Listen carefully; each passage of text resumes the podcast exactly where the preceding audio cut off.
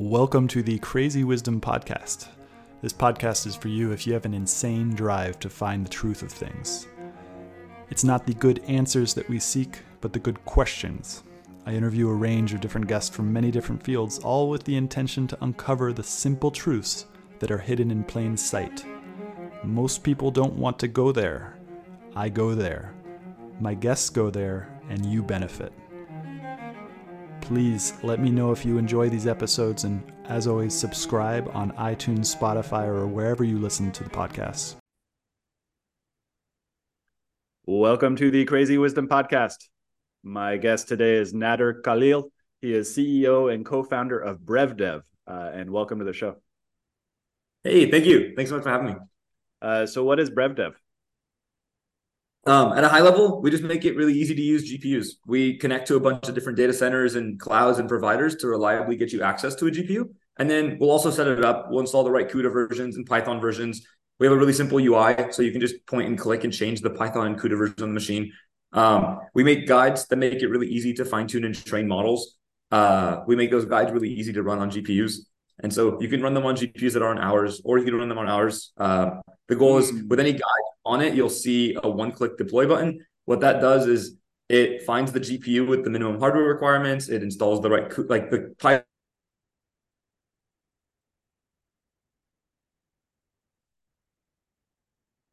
Uh, is ready for you to fine tune, train, or deploy. Can you go into more what CUDA is? I, I, I do this weird thing called spaced repetition memorization, uh, and uh, so uh, uh, and I have CUDA, and so I've learned what CUDA means, which is compute unified data architecture. Is that right? Yeah. So um, CUDA at a high level, you can think of it just like the GPU drivers, and so when you're when you're building uh, you know AI applications, you're fine tuning models or training models, you're you know you're running code on hardware um, the hardware is much more specialized than if you were to write like traditional application code that just runs on the CPU. And so um, CUDA is uh, a really phenomenal software suite built by NVIDIA that's used on NVIDIA GPUs that just makes it so that you can do more powerful things on the GPUs. And so um, uh, I think one reason why you might have heard people refer, like, you know, get really frustrated with CUDA is because it's much more low level than a lot of the application developers that would typically, or like application layer than that we typically kind of code with. I think what's really cool about the cycle right now that we're seeing with AI, the kind of Cambrian explosion that we're seeing is a lot of people are galvanized to build AI applications. And what that means is it's not really just like data scientists and AI engineers from 2018 that are just louder today. It's there's a the, the pie itself has grown, right? There's like more application developers that now were, you know, used to building React apps and using Vercel, and now they want to go and build uh, really cool AI applications. And so you're not typically used to going to this low level. And that's kind of why, like, CUDA itself isn't that hard. It's just different, if that makes sense. Yes, it does. Uh, and it's and it's so interesting. I've been trying to wrap my head around this as a non-technical person because I don't like I don't like to go uh, as low level as programmers, uh, but I do like to go somewhat lower than than uh, your average non-technical person. And um, it's really interesting just wrapping my head around software development and programming in general i've become really interested in this distributed computing uh, future uh, which is like a, a, a, sort of thing that a lot of people aren't paying attention to which is like how do we build peer-to-peer uh, networked based software uh, that's totally distributed and that's not in the client to server relationship?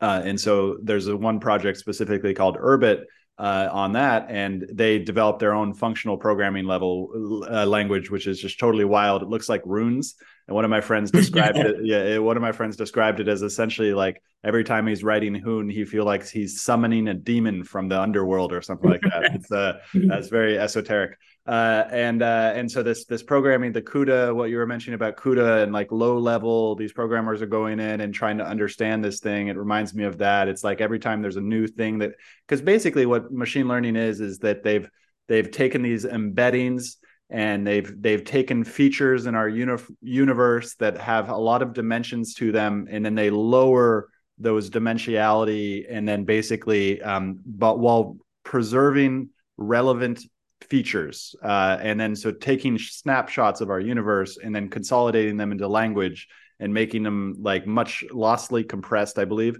And so so and it feels like there's like a lot of math involved in there that I don't understand at all. Um, and then the but it's like a whole new way to do things that's gonna obviate a lot of the things that we've done in the past, right? Is that is that accurate? What parts of that are not accurate, or what parts are accurate? Yeah, and I, I think actually like a, a, theme that you touched on, which I think is really uh, applicable, is you know a, a strong theme of like computer engineering and engineering in general is like uh, layers of abstraction, where each rung lets you kind of forget variables that you don't have to care about. You just mentioned something I think pretty interesting, which is there's a lot of math that you don't understand, and the nice thing is you don't have to understand it, right? You can um, we can kind of build rungs of this ladder that lets you not have to worry about math, so that you can build AI applications. And um, you, you see this actually from the entire like stack of like what a computer is built on. You have electrons that move around to make circuitry, but if you were to if you were to like map out if you were to build a transistor using uh, like having to worry about you know v equals ir and like yeah. all the uh all the like electrons that are flowing that'd be really hard so what we typically do is we build these things called logic gates where you say like this is an and gate this is an or gate and it takes two variables and then it outputs you know some sort of result and if you focus on the logic gate level, you're no longer worrying about the uh, how many transistors are sitting there underneath. You can start to build like logical uh,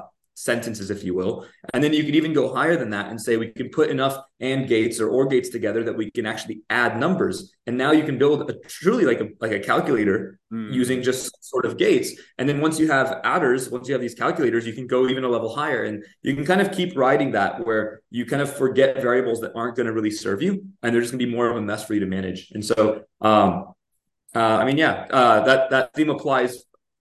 The whole to, stack. To, yeah. But, but, and so can we go further into that CUDA the the the and this seems relevant to what you guys are specifically doing is is you guys are attempting to lower that abstract or abstract away a lot of the stuff so that people programmers who aren't in this machine learning world can get uh, get up to speed is that right um, yeah, and actually, not just people that aren't in the machine learning world, but also people that have a very strong understanding of the learning world. Like Harper, head of AI at Brev, like she uses Brev out of choice. Um, you know, she could use any tooling she wants as she's making guides together. It's um, if you're in the layer, if you're on the rung of the ladder that's focusing on fine tuning or training models, you probably don't want to get into all, all of the really deep nitty gritty stuff. And so um, it so we kind of see actually our user base twofold, where we see a lot of people that know exactly what they're doing, um, and then we see people that are kind of like, "Hey, I saw this guide. It's showing me how to fine tune the Mistral 7B model on my Apple Notes.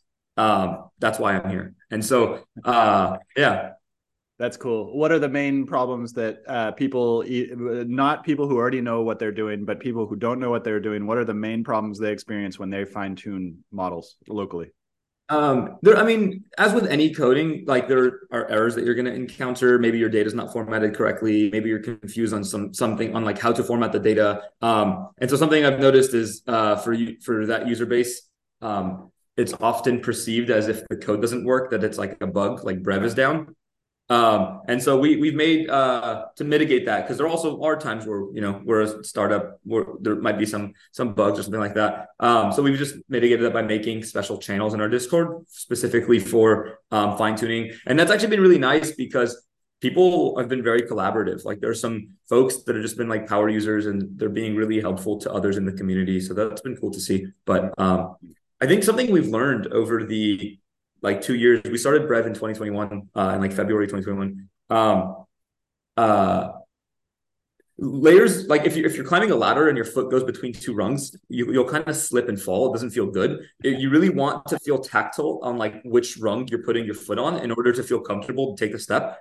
And so, um, I think what one thing that we've been trying to be very careful with, and we had a big product launch in October. Um, where we launched Brev 2.0. And a lot of that was folding in these learnings, which is we don't want to build an abstraction if we're not fully abstracting the user to the next rung. Mm. So if you're if you're fine tuning or training a model, there are parameters that you're going to tweak. You are going to run this on a GPU, and so what we used to do is we used to install Python and CUDA for you behind the scenes, and that was really confusing because if you wanted to change your Python or CUDA version, how do you? You you weren't the one at the helm right? You were given a service rather than a tool. A service installed this stuff for you and now you want to change it and so you kind of have to like ask the service and the service didn't expose that and so that's really frustrating. So what we iterated a lot on and what we landed on for this current for this iteration of brev which has been working for us is we've separated provisioning a gpu essentially getting one from a data center or cloud um, and configuring the gpu and we've made an open source tool called verb which is brev backwards and uh, that lets you install python and cuda very reliably interesting and so um, that's kind of and so we just we built a UI that makes it really simple. So the way Verb works is it takes like a YAML definition and you can fill out this YAML field, like the YAML fields, and it'll generate a Docker, an ML optimized Docker container that's meant for SSHing into the instance, makes that really easy, has Jupyter notebook support, like all that kind of stuff that we added. Um, and uh, mm. our UI kind of recognizes that for the user in that frame of our UI, probably just cares about Python and CUDA. So we just have drop downs for Python and CUDA that when you hit build, that fills the YAML out, and then we go and build the mm. container. But this I like a lot because you're always at the helm. And so our template can provide the Python and CUDA version. But if you're going through the template and you change something and now you want a different Python version, well, it's trivial. You just go to the UI, you pick the new one in the drop down, and you build the container. Mm-hmm. Okay, that's really cool. So and and the I believe what you said initially was local model, local Mistral. So is this a is what your is BrevDev is that something that I would download on my computer or is it something that I would interact with with a web-based UI? Um, so there's there's multiple ways to yeah. to interface it. I think like a good product just gets the user from where they are to where they want to go with as little friction as possible and with as like without imposing as much as possible. And so if you could train a model on your Mac um, we would build templates for that, but that's not really feasible yet. It could be maybe in like two, three years that might be the case. But right now, it's a, a much more effective workflow is to train their model on a GPU in the cloud and then download the model to your Mac and run it locally. Because running it, you, you can run it on like a cheaper GPU or on like a weaker GPU.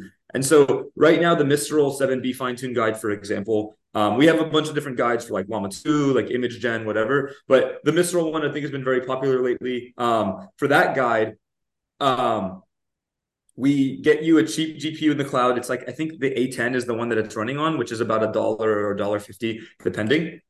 And then once you finish that, and it only takes you know an hour or so to to, to fine tune, you can download it. And I believe on Saturday, Harper released a guide on how to run that model locally on your Mac. So mm. uh, so I think those are kind of the two flows. And we're still building out the whole workflow. Like I want that to be way smoother. So that'll be coming soon. But uh but yeah, baby steps. what do you think about in like I'm this is so interesting and and, and I'm uh like this is beautiful. Uh, what do you think about fine tuning? What do you think about the business environment uh, in terms of fine tuning uh versus using consumer implementations like OpenAI. Do you think OpenAI is going to eat up a bunch of these companies that are trying to fine tune models and just offer that to themselves? Like, where is the business use case between just using RAG uh, to to to go into? And for my listeners, RAG is uh, retrievable augmented generation, I believe, where you have um, the base LLM and then you have the web search capability and it goes into the unstructured internet and it comes goes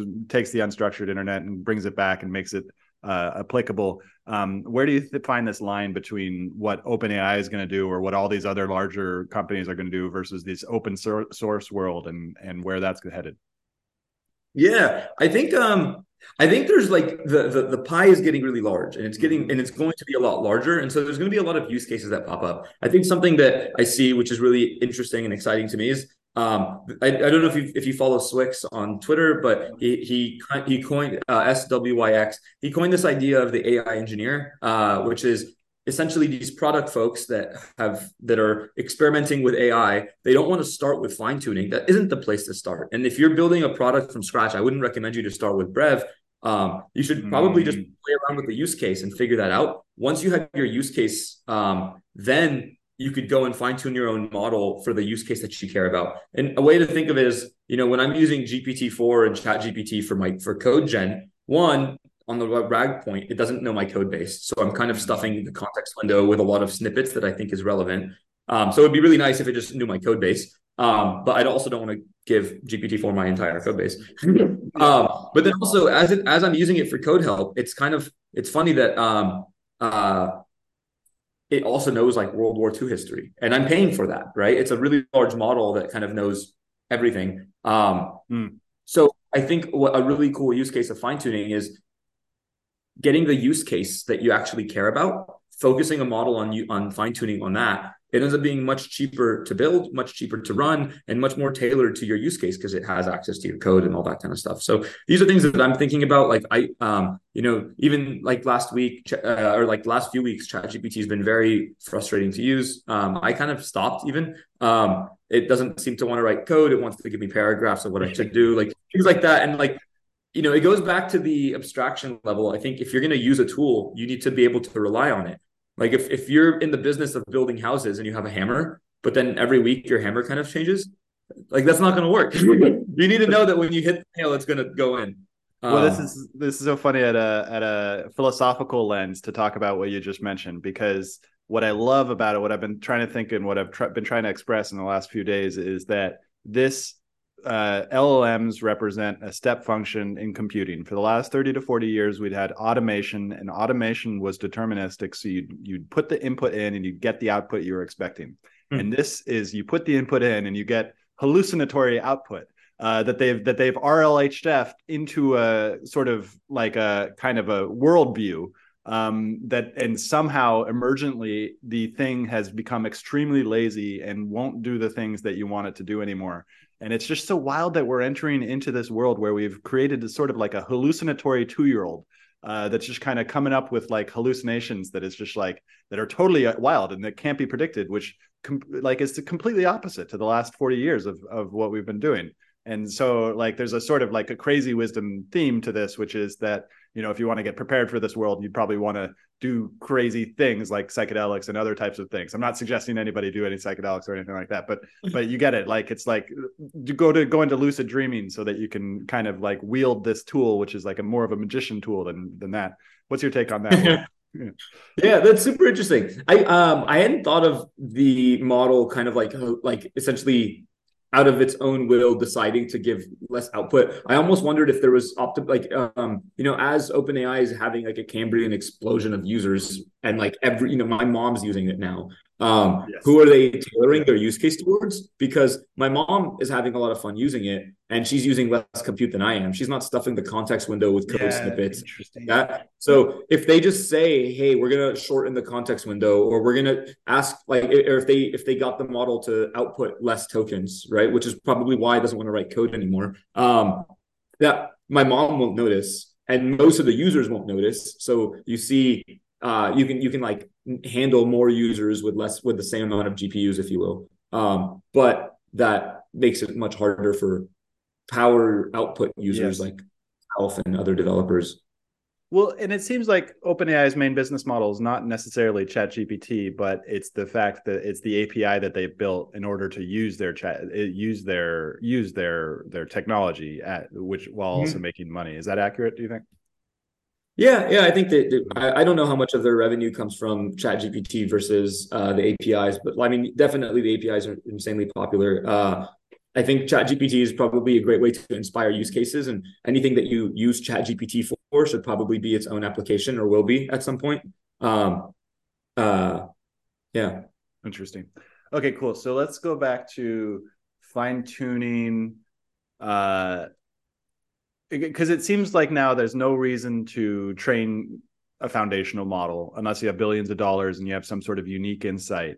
Like what is the future of fine tuning and what is the future of well i'd almost want to ask you about what you think about the model of experts that mistral released and like that whole because that seems like a completely different way of doing an llm uh, do you know much about the history of why they chose the moe um, I believe, uh, and I think there were some rumors circulating that GPT-4 was also an MOE. And I think oh. uh, what's kind of interesting is like if if anyone could have uh, had like the one model, the one large model to rule them all, it would probably be OpenAI. So I think what's interesting is by them going with the MOE approach, or so we've heard with GPT-4, that probably means that there were better results that way. Which kind of, if you think about it, uh, that's kind of how you would operate like a company, right? You don't want your lawyer to also write code to also sell. You kind of want really good people in those individual in those different roles, and then you kind of like umbrella them in an MOE, uh, which we call a company or like your your your team. And so um, that actually, I think, is a really positive sign for uh, open source and for fine tuning because you don't I don't I don't know that you need this like massive model and an insane amount of compute. You can actually go very far on a single GPU node, which is actually if you look at the content, that's that's why we're taking that approach. Like we we um, are specifically focusing on how much how far can you go with a single GPU node, and I think the answer is really far and it's really untapped. And that's the kind of use cases that we really want to push for on uh, with Brev. Mm, that's interesting. Let's take it into business philosophy. What? How big is your team now? Um, we're uh, with two two part time slash contractors. Nice. And uh, we're actually announced the the fourth joining our team soon. Um, we just we actually uh, so we've been we were seven at one point in May, and then Harper uh, joined our team as the head of AI, and she's been absolutely incredible. Like um, that we we pretty much just needed the co-found me, my uh, the Alec, the CTO, and Harper, and with the three of us, we've been able to go pretty far. But um, we we do definitely need more, so we're, we're growing our team now. But uh, who are you looking for? What if my listeners kind of either know somebody or them? Who what what are you looking for? Yeah, so we just brought on someone who's really focused on cloud infrastructure. I think uh, cloud infra and backend would be interesting. Uh, where we we I mean, there's definitely no shortage of work to be done there. Something else, though, I think a lot of uh, what we're doing right now, um, you know, we, we make these notebooks that that are really easy to use. I think there's a lot of uh, room to uh, make notebooks a lot better, especially on Brev. And so that's kind of been, uh, I jokingly call my mornings recess, where before I have to get into whatever the day's going to push me in, I can kind of have like unstructured time to do whatever. And so I've just been hacking away on my better notebook experience. And so I actually think now uh, getting someone who's really good at front end and design, someone who can really help make a, a phenomenal interface here um, would be another good fit for the team. So mm-hmm. those are the kind of two on our mind. Um, you know, we, we are seeing some really solid growing usage. We're landing some like pretty significant partnerships, which I can tell you after uh, if, if we pause the recording. uh, yeah, yeah, but uh, yeah, uh, yeah. That, that's very cool. Can you so uh, when you say notebooks, I'm not quite clear what that is, but I imagine it has something to do with Jupyter. But I still don't fully understand Jupyter. My friend was trying, my programmer friend was trying to explain it to me. What what is going on there? Yeah, um, so imagine like you're reading a blog post, and on the blog post you have it, it's like here's how you do X, and it shows you some snippets of code. You have to go figure out how to run that code, right? You're going to go copy it from the blog post into your into your code editor. Well, what if your code editor and the blog post were the same thing? Like, what if you could have like literally a blog post where you write, and then when you see a paragraph with code, you can just click it, and that'll actually run it. Um, and then you can you can kind of like it's essentially just an interactive programmable blog post in that sense. And so what we're doing is we're writing these blog posts with code in them, and all you have to do to follow along is click each paragraph and it'll tell you like here upload your data. So you can like upload your data in that paragraph and then the next paragraph and these paragraphs are called cells. And um and by the way like uh they actually look like like they we do literally make them as blog posts. Like harper does a phenomenal job explaining them. We're walking through every single thing. Like if you just go to github.com slash brevdev slash notebooks you'll see all the notebook guides that we have click on any one. If you just read it, you'll probably learn a lot. Just like if you were to read a blog post, even if you don't run the code. Um, there's a lot going on there. She does a really good job at just explaining every piece. Um, uh, but yeah, and so I think if you think about it, like notebooks make the ML code really palatable. It um, and then the next part is making sure that the infrastructure is palatable. And so what, we're trying to do with Brev is say, hey, if notebooks make the ML piece palatable and we can make a tool that makes the infra palatable, mm-hmm. well then hmm fine tuning models becomes very palatable. oh, cool. Okay, so there's a couple of questions I want to ask about the the the notebooks, but what mm-hmm. you just said about infrastructure finally zeroed in on what you guys are doing, uh, and. Uh, what are the main problems? We talked about a little bit with CUDA, but what are the main problems of setting up this giant because with every new computing paradigm, there's always a huge amount of infrastructure that needs to be done. It's happening in crypto. It's happening in all these different places. What is like mm-hmm. the general high level landscape of um, infrastructure problems uh, that either you you guys are solving or other people are solving? Yeah, well, let, us say like um, I mean, so, there's a lot of infrastructure problems that we're solving. Uh, uh, I, I, think like I, will walk through some like high level ones. I mean, one uh, is just simply access to a GPU. Mm-hmm. Right. If you go to any cloud, like if you go to AWS right now, they have a notebook product, uh, and you want to run an A100, you're not gonna like they're they're gonna try and put you into a longer term contract. They might not have availability. Oh and this, this applies to a lot of clouds and data centers. And so um, if any cloud or data center may or may not have the GPU that you need at any given time, well, you just have to kind of keep checking a bunch of different clouds and data centers until one gets one for you. And so that's what we do. We have an API that connects to a bunch of different clouds and data centers, and we have our own partnerships with data centers where we can get uh, a healthier supply of like A100s and stuff. And so um, through that API, you can you you it, you it you can reliably get the GPU that you need. Um, there's also another piece of it, which is I don't think people know which GPU you need, right? If you want to fine tune Mistral mm. 7B or Mixtral MOE, and I told you which GPU do you need, you might not know. And even Harper, when she's putting together the guide, she doesn't know. It's it's it's a playful, you know. I think the um the, the thing about this is it's all playful. Like you, if you approach it with a much more lighthearted mindset, you'll get much better results. And so you really want to try like what's you know you know you don't want to overfit your model. You don't want to you you you know um on like everything that could be played around with, there's something to tweak. And so it's kind of like you're cooking, right? You're going to put a little bit of salt, a little bit of olive oil. You're going to be like, mm, no, I want a little bit more of this. And so similarly, uh, you know, when you see when I see Harper putting together like the next guide, she's trying it on different GPUs. She's trying to see like, okay, what's the cheapest GPU that we can get um, that uh, will still train the model uh, sufficiently. So for the Mixtral MOE guide, she's putting together one that that trains on A100s. But before that, um, we actually just released the guide I think on Friday um, that that trains it on T4s. It's a 4x T4, much cheaper, much more available um, GPU. And so it's really cool that you can kind of do that. Um, you're not going to get as high quality of results. It's like a, it's a quantized model, so it's, it's compressed, but um, that's still like a great starting point. Um, but yeah, that's super interesting. So where where are we in the curve of GPU production? Are they coming out with new GPUs that are significantly better than the last ones, like every six months, every year? Like what's going on there in terms of development? Yeah, I mean the H100s are already going to be way better than the A100s, and you can they're they're they're now in production. People are using them. Um, I think with with every new GPU model, it tends to always make sense to use it uh, if if you're trying to push uh, kind of that envelope. So I think the H100s are twice as expensive as the A100s, but they're three times as efficient. Meaning, if you're training, uh, it's you're going to save like it's going to be more cost effective to do so. And so, um, I you know now the H200s are out. I think all of the H100s that are fabricated are already sold.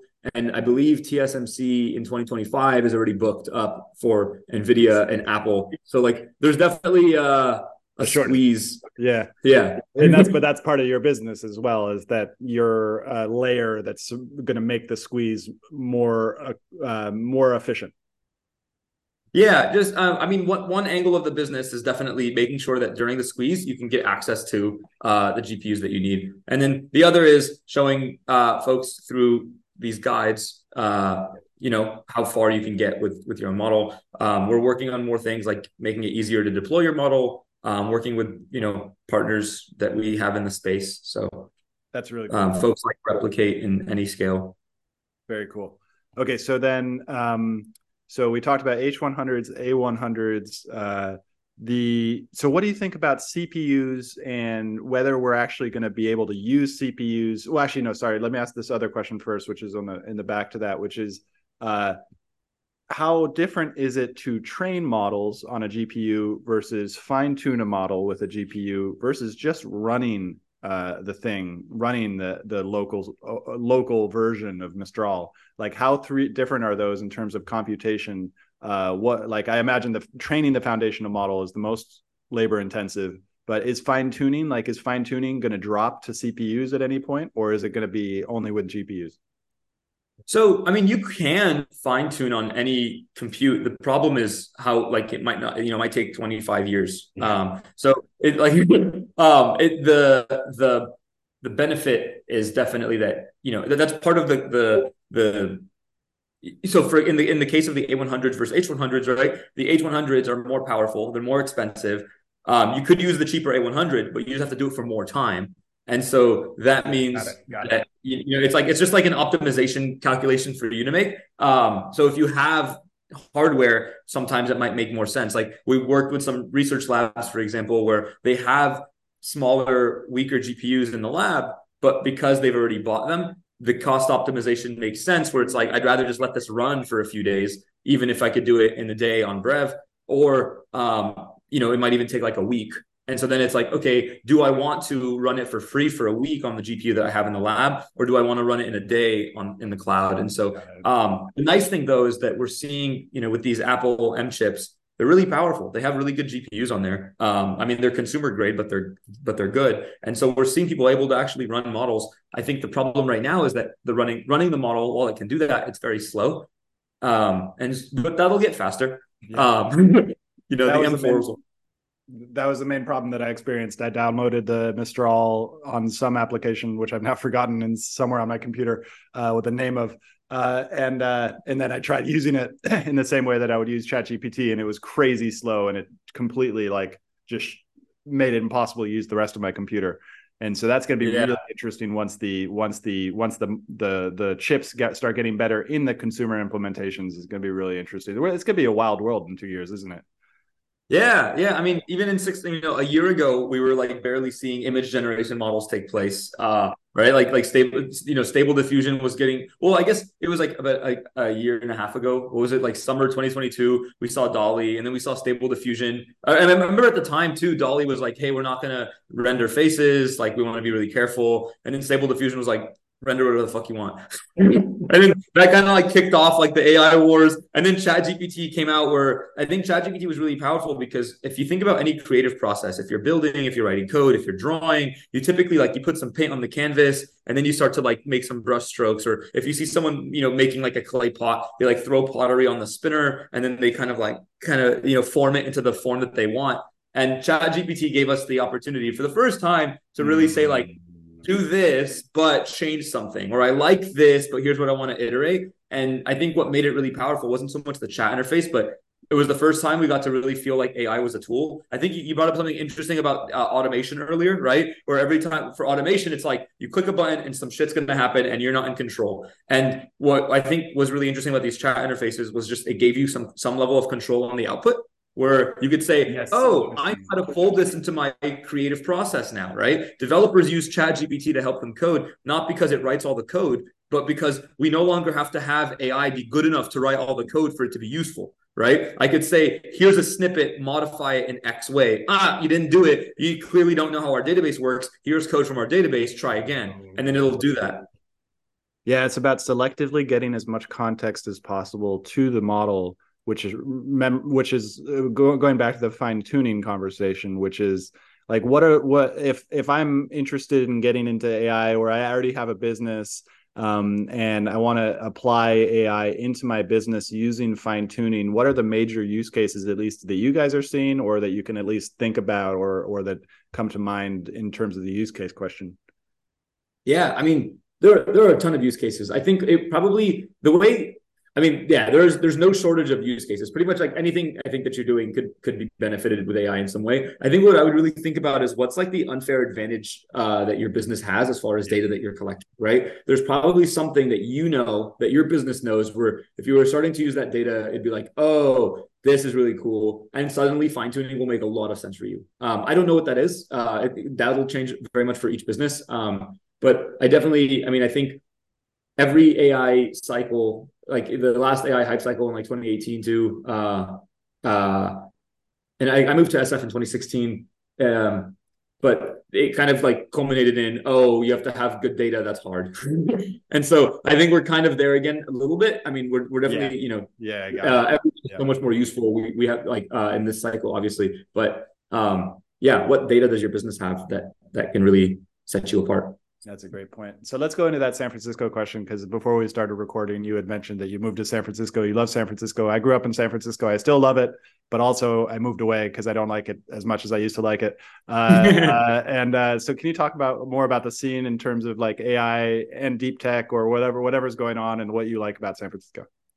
Yeah, I mean, I moved here in 2016. I think there's there's a, a nice gravity in SF where uh, it kind of attracts quirkier folks. It attracts people that aren't really taking the more uh, traditional path, and that's really fun. You end up getting it's like more okay, and it's uh, to like do weirder things, and it's actually you'll feel weird for not doing weird things as opposed to other cities. Um, you know, during the pandemic, I moved back home, and that's that's right when we were trying to pivot with Brev and or, or trying to like figure out like essentially what Brev would end up being. And it's funny. I just had a thought like, oh, in SF, if you don't have a job and you're working on something, you're a founder. In San Diego, you're unemployed. and uh, you know, it was like, uh, yeah, I don't know. It was, it was just funny. Um, so the energy here is kind of is very encouraging and for you in you trying to start something or trying to even just like think about what you know your approach. You brought up psychedelics. I think there's like a funny saying that people in the world do drugs to party people in sf do drugs to find their place in the world. And there's there, there's kind of a truth to that. Um or productivity uh, or productivity but i guess that's productivity that's yeah, yeah yeah. that's definitely that's been that's definitely been in. Yeah, yeah. um but yeah, I, I think what's been really interesting about SF before and after the pandemic is anyone who, you know, with the world going so remote and very online, and employers, even if they want to bring you back in office, like you can kind of hold your ground a bit and uh, as it, for like the larger companies. Um, uh, and actually, on that note, I don't know if you saw on the footer of our website, but it says intensely non-remote in SF. So I've seen it on I your think, Twitter too, and yeah, no, yeah, I want to go into that. I want to go more into that, what that means. Yeah, yeah, definitely. We'll tap. We can, we can talk about that. Um, but uh, anyone who wants to work remote can kind of find a remote job. And you know if, if like the best engineers at a company have all moved and bought a house in like the middle of nowhere where they have a lot more land you know are you going to fire like your best engineers? Like probably not. So that means that they're probably just staying there. And so um what that means is the people in sf are the ones that really want to be here. And so i think what's been really interesting is uh the energy in SF has been much more builder centric. And I think that's actually contributed why AI has tilted so heavily here is it's not as many, there are way fewer business folks and non, uh, I guess there's non builders in SF than there used to be. Um, that was actually in 2021. It was yeah. August 2021 when I came back to SF after the pandemic. I did, you know, I went. Uh, we really don't like remote work, so I, I got into uh, a hacker house with some YC friends from our, our from our YC batch, and every month we just hopped into a different house along the Central Coast. Uh, my co-founder and I really into surfing. That's where the, the logo comes from. um, but uh, so we just, you know, with everything kind of shut down because of the shelter in place uh, and, and like, you know, COVID, we just wanted to make sure we can go to the beach. But um, when we got back in August, it just, yeah, it just felt like every time we were walking, we would just see other founders and other people building. And um, you'd go to a bar and you'd hear people talking about like optimizing their back end, which could be totally cringe in other cities. But if that's if that floats your boat, uh, you know, yeah. I think the other the other thing I really love about tech, and this applies to tech broadly, but especially in SF, like if you want to break into finance, um, you know, your cold emails aren't going to get you anywhere. There's just, I think in, in, tech, people have uh, have had so much help so quickly and everyone has had a cold email payoff and everyone who's who's built their wealth has done so in a matter of 10 years which means that it was a relatively short period ago. Like 10 years ago brian chesky was renting out an air mattress to cover rent and now i don't know how many of the internet's dollars are transacted through airbnb right? He remembers that. So if you cold email him asking for advice he'll probably respond because it's not that far ago that that long ago that he was like depending on someone to reply to his cold email. And there's this much more collaborative energy in tech where everyone's kind of like playing you know everyone's playing a very positive sum game and everyone's trying to help. And you know if i have an investor and you're raising a company or you're starting a company and you're trying to fundraise you know i would love to intro you to my investor. There's no reason why that would be bad. But if you flip it to another industry like let's say you're in hollywood and you're trying to act like you're trying to be an actor right? And you hear about a about a uh, like um what's it called? When you an audition you're not going to tell your friends because they might take your there's one spot right? So the game is is infinite in sf in tech and i think that caters to a lot more of the like collaborative and often also frenetic energy. Yeah yeah, that's a good point yeah. Uh uh yeah so what you said about the builders is really interesting because san francisco has always had that but then starting with 2009 when all the interest rates couldn't keep up so they had to lower the interest rates uh, and, a, and a huge huge amount of money started coming in from PE, uh, private equity into uh, LPs, into venture funds. And then, so that was like one of the ways which all this free money was kind of descending into the economy. That brought the the the larpers, the the the people who were not interested in building and were interested in making them free money.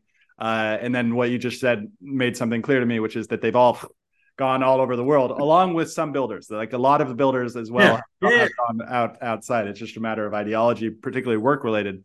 Uh, the the I'm I like the remote work because I can go to a place like Florianopolis in Brazil and surf uh, and like and like lower cost of living and my burn rate, my expense rate is going to be very cheap. I'm not leaving Buenos Aires until I get to profitability. Um, and uh, and so and in San Francisco it would probably be 10 10x what I'm spending right now. Um, uh, but it's also my business. My business is is is different than your business. If your your business requires you to be there and it requires to have good engineers on board and everything like that, and like and so. Uh, uh, so so there's all these all these different complexities, but um, but yeah, I think there's a few things too, like you can kind of you can shape your environment to to have more uh, um, influence from this area, right? So um, I, I think even if you're if you don't live in SF, I think it's always a good idea to come tap in. There's a lot of really good energy here that is influential, and it will probably and it, it is possible that it could change directory uh, or, or trajectory. Sorry. Um, uh, I think another piece too is as as for like working in person like i think that's really important if you're trying to figure things out from scratch if you if um you know if just the collaborative setting. And it doesn't matter where you do that. I think just making sure that you're with the folks that you want to get something off the ground with. Like if you have two teams one is very remote and one is very not remote i would bet on the not remote one to find things. Like even when our team like around the holidays when we're when we disband and we all go visit our parents and our family um I can see how much that restricts the flow of information. Because someone will have an idea, someone will have a call, and no one will know about it. And so that becomes really that becomes really difficult. Um, but yeah. Mm. Uh, so the last few minutes, let's talk about if you know of anything going on in deep tech. Like, are any of your friends or your network doing deep tech solutions? Because the AI thing is really interesting. That's why one person would want to go to San Francisco a lot. But then there's also this deep tech thing, which people doing crazy technical solutions to like atom type of problems. Have you found anything out in in your general network? Anybody I should interview about deep tech? Yeah, I'm happy to make some intros. I uh, have a good friend who's uh, building nuclear fusion reactors in Canada, uh, which is super cool. Um, awesome. And I think one thing that's been really exciting about the free money no longer flowing is um, the. I, I, mean, venture debt is actually venturing. Uh, sorry, venture venture dollars are actually venturing. Right? It's yeah. not just kind of like build Airbnb for X, and I only want to invest in SaaS apps. We're actually seeing uh, a lot of really cool uh, hardware. Like hardware is cool again. Uh, I remember in 2018 we had a hardware startup and the, the you know, investors were just kind of like, I don't want to touch it. and now that's definitely a very a different uh, perspective. So that's cool. Um, I, another really cool hardware startup. Uh, someone's trying to build uh, GPUs where like the GPU memory is the bottleneck on GPUs. Oh. That's kind of what why we need the more. It, it's just effectively how much of the model in your data you could load at any time. Oh. Um, and there's a company that's trying to use DDR memory, which is like the RAM that you use in your computer, um, uh, on their own GPUs. So that's another cool like approach. So just another of you know thinking outside the box, different type of startup. So for the last few minutes, what is that? What is that specific problem about the GPUs and the memory? What is the problem there? Yeah, um, I mean, if you the more powerful GPUs like the A100s and the H100s, like the, the thing that they really um, one, big differentiator is that they have more GPU memory. That's effectively how much of a model or the data you could load. I, I think like a, a non-technical way to think of it is like if you have a big map and you're only able to look at through one square, how big is that square? Right. And so um, that's the GPU memory. Um, so uh, there, yeah, there's a there's a cool startup. I, I don't want to butcher their name. I think it was it's like positron, positional, positron. I don't remember. Um, I can I'll find it for you and send it though. But sure. they're building GPUs where they're using DDR memory, which is very cheap. So you could have five oh, x the GPU memory, but there's other issues that come with that, uh, which is why you know folks like NVIDIA are using it. Yeah, yeah, yeah, interesting. So they're trying to solve that specific one. Well, that's really cool. Yeah. Uh, thank you so much for coming on the show. How can people, how can the listeners find out more about you and BrevDev? Yeah, um, I'm on Twitter at uh, Nader like ladder, N A D E R like ladder. Um, we're uh, go to brev.dev if you want to check out anything. Uh, you know, our team's always pushing things out, so there's a lot of really cool features coming, especially in January. Um, but um, also a bunch of guides. We're actually doing 12 days of Christmas right now, so we have an advent calendar where every day for uh, until Christmas we're releasing a new guide. So definitely check that out. Um, there's some cool stuff happening. We just released on Friday the Mixtral MOE being fine tuned as a QLoRa on T4s. Um, we released GGUF, which is uh, how to like fine tune or run the model locally after we finish fine tuning it. Um, and then we released, I think, an, another MOE, another Mistral model. Uh, sorry, Mixtral um, on Hugging Face data sets. So, um, so yeah, more stuff coming today and every day until Christmas. Cool. Thank you so much. Yeah, it was great meeting you. Thank you for listening, and I hope you enjoyed this episode. As always, you can find me on Twitter at Stewart Alsop III. Also, don't forget to subscribe on Spotify or iTunes for every weekly episode that I publish on Monday mornings. Hope you have a great day.